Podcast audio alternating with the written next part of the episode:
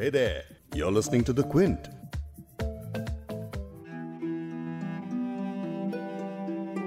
पिछले कई दिनों से हिंसा की कहानी, खबरों और दिल दहलाने वाले वीडियो क्लिप्स तस्वीरों के ज़रिए हम सुन रहे हैं, देख रहे हैं। जहाँ ज़्यादातर कहानियाँ दिल पर चोट करने वाली हैं, वहीं भाईचारे और कौमी एकता के जज्बे को संभाल कर रखने वाली कुछ ऐसी कहानियाँ भी सामने आई, जो इस तारीखी में, इस अंधेरे में ऐसा रास्ता दिखाने का काम कर रही हैं, जिसे टटोलते टटोलते हम शायद अमन और सुकून की रोशनी की तरफ़ निकल सकते हैं। कोर्ट में भी इस मामले की सुनवाई के दौरान जज ने जो कहा, उसने सभी की आँखें खोल कर रख दी।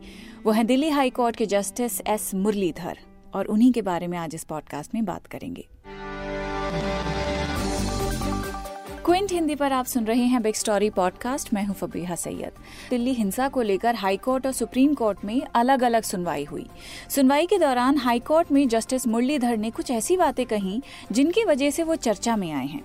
लेकिन सुनवाई जिस दिन हुई, उसी रात को जस्टिस मुरलीधर का तबादला करने के लिए नोटिफिकेशन भी जारी हो गया। और इसी बात पर, उनके तबादले वाली बात पर काफ़ी विवाद हो रहा है। अब ऐसा क्या कहा जस्टिस मुरलीधर ने जिसकी वजह से उन्हें एक हीरो की तरह देखा जाने लगा? उनके तबादले पर विवाद क्यों हो रहा है? और सबसे बड़ी बात जस्टिस मुरलीधर आखिर हैं कौन? इस सब पर पॉडकास्ट में बात करेंगे द क्विंट के लीगल एडिटर वकाशा सचदेव से। पर एक्चुअली उनके पास एक दूसरा भी केस था। अगर आपको याद है वो एंबुलेंस वाला केस उन्होंने रात को रातों रात उन्होंने सुन के हियरिंग ऑर्डर किया था और उसमें एटली और उसके वजह से वो ambulance services emergency services north east Delhi में पहुँच गए थे। एग्जैक्टली हेट स्पीच को लेकर एक्टिविस्ट हर्ष मंदर की याचिका पर बुधवार को चीफ जस्टिस डीएन पटेल सुनवाई करने वाले थे।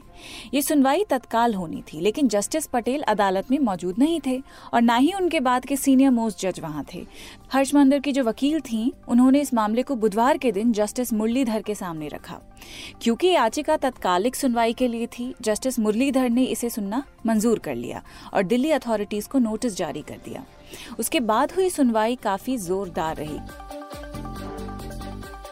दिल्ली हिंसा पर हाईकोर्ट में जो सुनवाई हुई, उसमें दिल्ली पुलिस को फटकार लगी कि वो उत्तर पूर्वी दिल्ली में हिंसा भड़कने से क्यों नहीं रोक पाई, हालात पर काबू क्यों नहीं कर पाई। पुलिस से ये भी कहा गया कि दिल्ली को दोबारा उन्नीस सौ चौरासी के दंगे जैसी स्थिति में नहीं धकेलने दिया जाना चाहिए। उन्नीस सौ चौरासी दोबारा ना हो, इसीलिए पुलिस हर वो काम करे जिसकी ज़रूरत है और वो भी बिना किसी राजनैतिक हस्तक्षेप के। साथ ही भड़काऊ भाषण देने वाले बीजेपी नेताओं पर एफआईआर दर्ज करने को लेकर भी जवाब मांगा गया। पुलिस से सख्त लहजे में ये सब सवाल पूछने वाले थे जस्टिस मुरलीधर। जब पुलिस की कोताहियों को लेकर दिल्ली हाई कोर्ट में बुधवार को ये हाई वोल्टेज ड्रामा हुआ, तब कहीं जाकर पुलिस ने दो हेल्पलाइन नंबर्स जारी किए। यानी जो काम बहुत पहले होना चाहिए था, वो कोर्ट की फटकार के बाद हुआ। इस दौरान कोर्ट रूम में बीजेपी नेता कपिल मिश्रा के कथित भड़काऊ बयान वाले वीडियो को भी चलाया गया। इस वीडियो को तब चलाया गया जब पुलिस अधिकारी ने कहा कि उन्होंने वीडियो देखा ही नहीं। इस पर जस्टिस मुरलीधर ने कहा कि अगर आपने नहीं देखा तो हम दिखा देते हैं। खैर, वीडियो सबने देखा। वीडियो में कपिल मिश्रा को सुनने के बाद कोर्ट ने सॉलिसिटर जनरल तुषार मेहता से वीडियो में मौजूद डीसीपी की पहचान बताने को कहा जो कपिल मिश्रा के साथ खड़े थे। इसके बाद मेहता ने समय मांगते हुए कोर्ट से इस मामले पर गुरुवार को सुनवाई करने की मांग की। अब गुरुवार यानी 27 फरवरी को सुनवाई हुई तो हाईकोर्ट ने सभी पक्षों की दलीलों को सुना और कहा कि केस की सुनवाई अब अगली तारीख 13 अप्रैल को होगी। साथ ही भारत सरकार को जवाब दाखिल करने के लिए चार हफ्तों का वक्त भी दिया गया है। अब गुरुवार को हुई इस मामले की सुनवाई जस्टिस मुरलीधर नहीं कर रहे थे क्योंकि उनका transfer Haryana and Punjab high court में हो चुका था। अब ये केस फिर से दूसरी बेंच को भेज दिया गया है, जिसकी अगुवाई दिल्ली हाईकोर्ट के chief justice D N Patel कर रहे हैं। हालाँकि इसी बेंच को पहले इस केस की सुनवाई करनी थी, लेकिन उस वक्त क्योंकि chief justice D N Patel available नहीं थे, मौजूद नहीं थे तो उनकी एब्सेंस में जो सीनियर मोस्ट थे, यानी कि जस्टिस एस मुरलीधर, उन्होंने हियरिंग की थी। अब बात करते हैं जस्टिस मुरलीधर के तबादले की। कॉलेजियम ने दिल्ली हाईकोर्ट से हरियाणा एंड पंजाब हाईकोर्ट तबादले की रिकमेंडेशन बीते 12 फरवरी को की थी, लेकिन 26 फरवरी की रात को राष्ट्रपति ने इसे मंजूरी दे दी। तो मेरे साथ इस वक्त स्टूडियो में है वकाशा सचदेव। वकाशा, जस्टिस मुरलीधर के ट्रांसफ़र को लेकर जल्दबाजी में फैसला लिया गया है, या फिर ये एक प्रोसेस का हिस्सा था?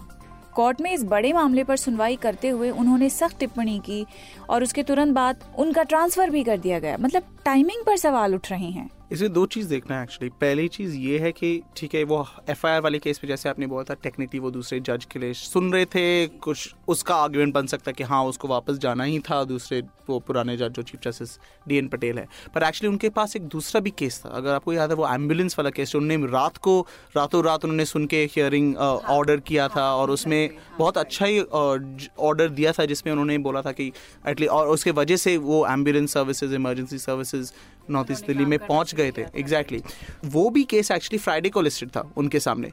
और अब वो भी हियरिंग उनके वो उनसे नहीं है। और उनने पिछली हियरिंग में जो अभी कल जो हुआ था हियरिंग में उन्होंने बहुत अच्छे इंपॉर्टेंट डायरेक्शंस दिए थे एक्सपेंशन करने के लिए कि यहाँ पे मेडिकल सर्विसेज़ ठीक से पहुँच जाए। उन्होंने एम्बुलेंसेज के लिए हेल्पलाइंस के लिए उन्हें रात के लिए स्पेशल ड्यूटी मैजिस्ट्रेट के लिए भी उन्होंने कोर्ट्स को खुले रहने के लिए, कुछ जगहों में दो हफ़्ते के लिए वो भी ऑर्डर्स था और इन सबको कोऑर्डिनेट करने के लिए उन्होंने एक माइकस क्यूरे जो होता है, एक, उसको एक एक्सपर्ट मान सकते हैं जो कोर्ट को मदद करते हैं। जुबेदा बेगम जो एडवोकेट है, उनको अपॉइंट किया था कि वो कोऑर्डिनेट कर ले। और उसका पहला रिपोर्ट आना था फ्राइडे को, कि वो समझा दे कि अच्छा क्या हुआ है, क्या सब कोऑर्डिनेशन में क्या एफर्ट्स चल रहे हैं।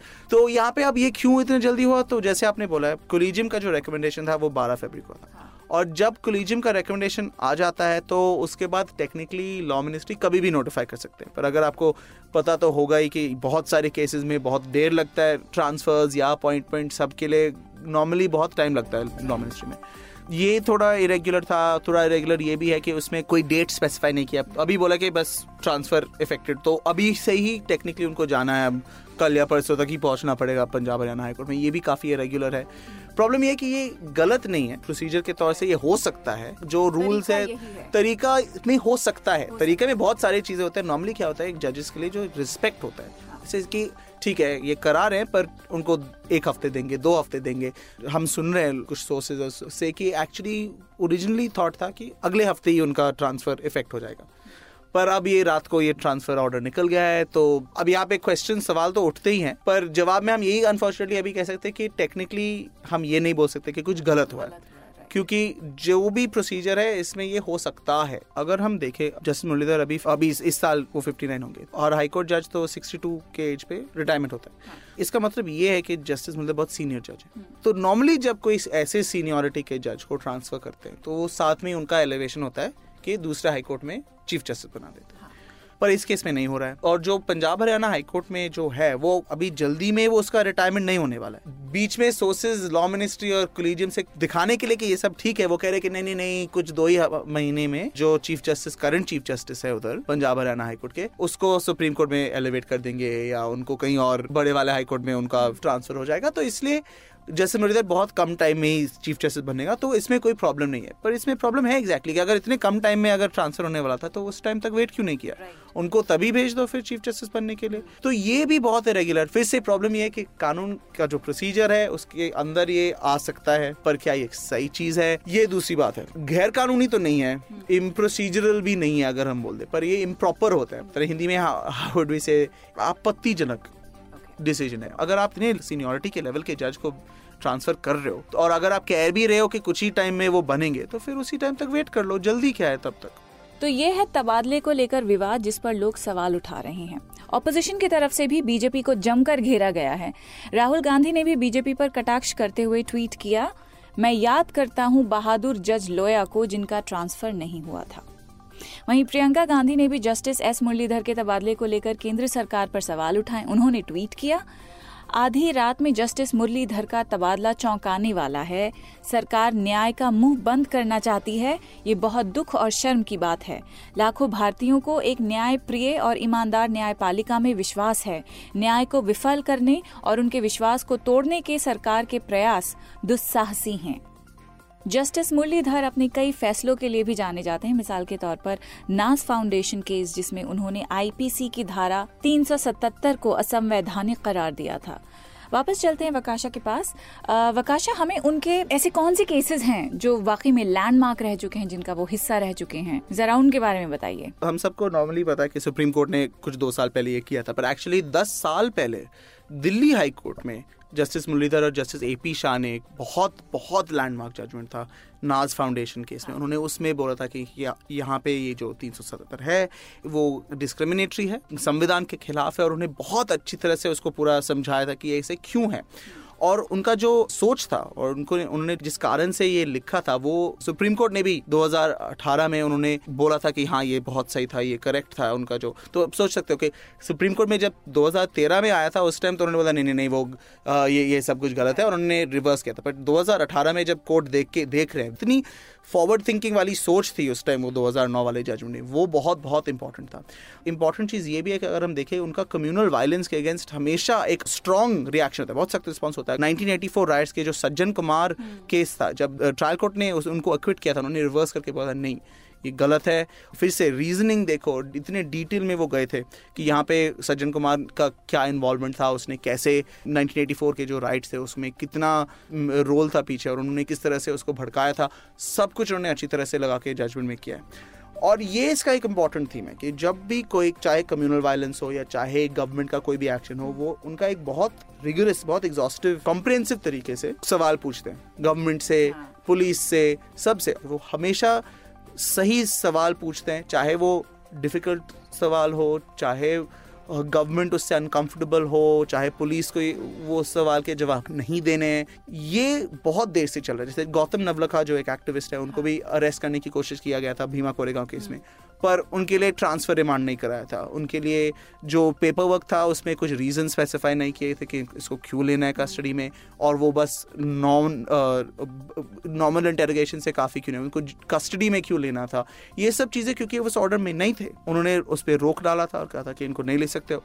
और सब जगहों में कोर्ट्स ने सवाल नहीं पूछे थे, ताकि उनको पूछना भी था, पर उन्हें पूछा नहीं। और अब तक गौतम नवलखा अभी तक कस्टडी में नहीं गए हैं, क्योंकि वो ऑर्डर जो जस्टिस मुरलीधर ने पास किया था, उस पर सही सवाल पूछा था, और अभी तक गवर्नमेंट और पुलिस पुणे पुलिस जो है, अभी तक वो उसके जवाब नहीं दे रहे तो आप सोच सकते हो कि जो लोग जिस, जिन लोग को इनका बेनिफिट नहीं मिला था, इनके स्क्रूटनी था, उन, वो भी अगर जस्टिस मुरलीधर होता वहाँ पे तो उनको भी जेल में डेढ़ साल, दो साल नहीं हो जाते, क्योंकि जजेस को ये सवाल पूछने चाहिए।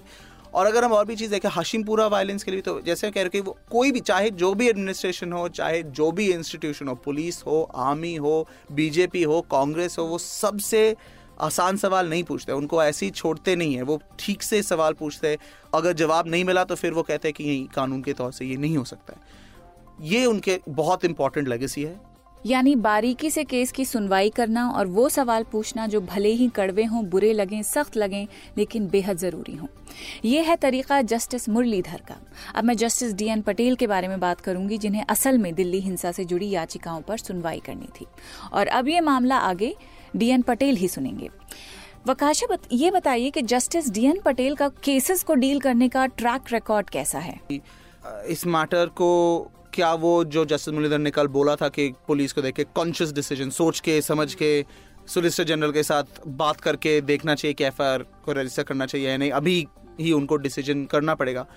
उसका कोई गारंटी नहीं है कि डीएन पटेल भी वो ही मानेंगे। वो शायद से आज बोलेंगे नहीं ठीक है ये पुलिस के आ, उसमें है और जैसे आज सुबह को एक केस आया था डीएन पटेल के सामने। अर्जेंट केस किसी ने पूछा कि जो जो लाशें हैं और जो मरे हैं अभी वायलेंस से उनको उनके बॉडीज़ को के लिए अरेंजमेंट्स बनाने के लिए एक पिटिशन फ़ाइल किया गया दिल्ली हाईकोर्ट में। काफ़ी अर्जेंट इशू है। D N Patel chief justice है दिल्ली हाईकोर्ट के। उन्होंने बोला कि नहीं, आप कल आ जाओ। उन्होंने माना नहीं कि अभी सुनना चाहिए। पहले भी जामिया वायलेंस के बाद जे वायलेंस के बाद रिक्वेस्ट आए हैं उनके सामने कि जल्दी से ही अर्जेंट तरीके से पुलिस के एक्शंस को असेस करो, देख लो कि वो ठीक से बिहेव कर रहे हैं या नहीं। वो ब्रूटल तो नहीं हो रहे हैं, वो लोग को गलत तरीके से मारपीट तो नहीं कर रहे हैं। जब भी ये अर्जेंट रिक्वेस्ट आए उनके सामने, उन्होंने हमेशा बोला, नहीं टाइम लगेगा। गवर्नमेंट को टाइम देते हैं। अभी जैसे जामिया के उस केस में, पहले दिसंबर में उन्होंने बोला, नहीं फेबररी में आओ। फरवरी में बोला, अब अप्रैल के एंड में आओ। तो अब उससे पता ये तो लगता है कि एटलीस्ट वो इन चीज़ों को अर्जेंट तो नहीं मानते। अगर वो आज देखते हैं, अगर हियरिंग में अगर वो मानते कि नहीं, यहाँ पे अर्जेंसी है तो फिर वो बहुत अच्छा होगा, पर पर वो अभी देखना पड़ेगा कि क्या वो उस पर बैलेंस करेंगे कि यहाँ पे जल्दबाजी ना करने का और उसको और उसको छोड़ के और भी प्रॉब्लम नहीं क्रिएट करने का जो बैलेंस उनको रखना पड़ेगा, वो देखना पड़ेगा कि हियरिंग में क्या होगा। तो ये है डीएन पटेल का केसेस की सुनवाई का तरीका। अब आज जो सुनवाई हुई डीएन पटेल के सामने, वो भी हम आपको बता देते हैं। उसमें जस्टिस डीएन पटेल को दिल्ली पुलिस ने जानकारी दी है कि अब तक दिल्ली हिंसा मामले में 106 स्थानीय लोगों की गिरफ्तारी की गई है। दिल्ली पुलिस ने बताया है कि उन्होंने नॉर्थ ईस्ट दिल्ली हिंसा मामले में अब तक 48 एफआईआर दर्ज की हैं। अभी सीसीटीवी फुटेज के आधार पर और गिरफ्तारियाँ की जा रही हैं। पुलिस ने यह भी बताया है कि उनको जो वीडियो मिले हैं, उनमें बाहरी लोगों की पहचान की जा रही है। और इसके अलावा पुलिस ने यह भी कहा कि किसी भी भड़काऊ भाषण देने वाले के खिलाफ अभी एफआईआर दर्ज नहीं की है। गौर से सुनिए, पुलिस ने कहा है कि उनके मुताबिक ऐसा करने से दिल्ली में शांति व्यवस्था बिगड़ सकती है। यानी जिस जहर को 34 लोगों की मौत और 200 से ज़्यादा लोगों के घायल होने का जिम्मेदार बताया जा रहा है, उसे रोकने के लिए अब तक पुलिस से लेकर सरकारों तक कोई कुछ नहीं कर पाया।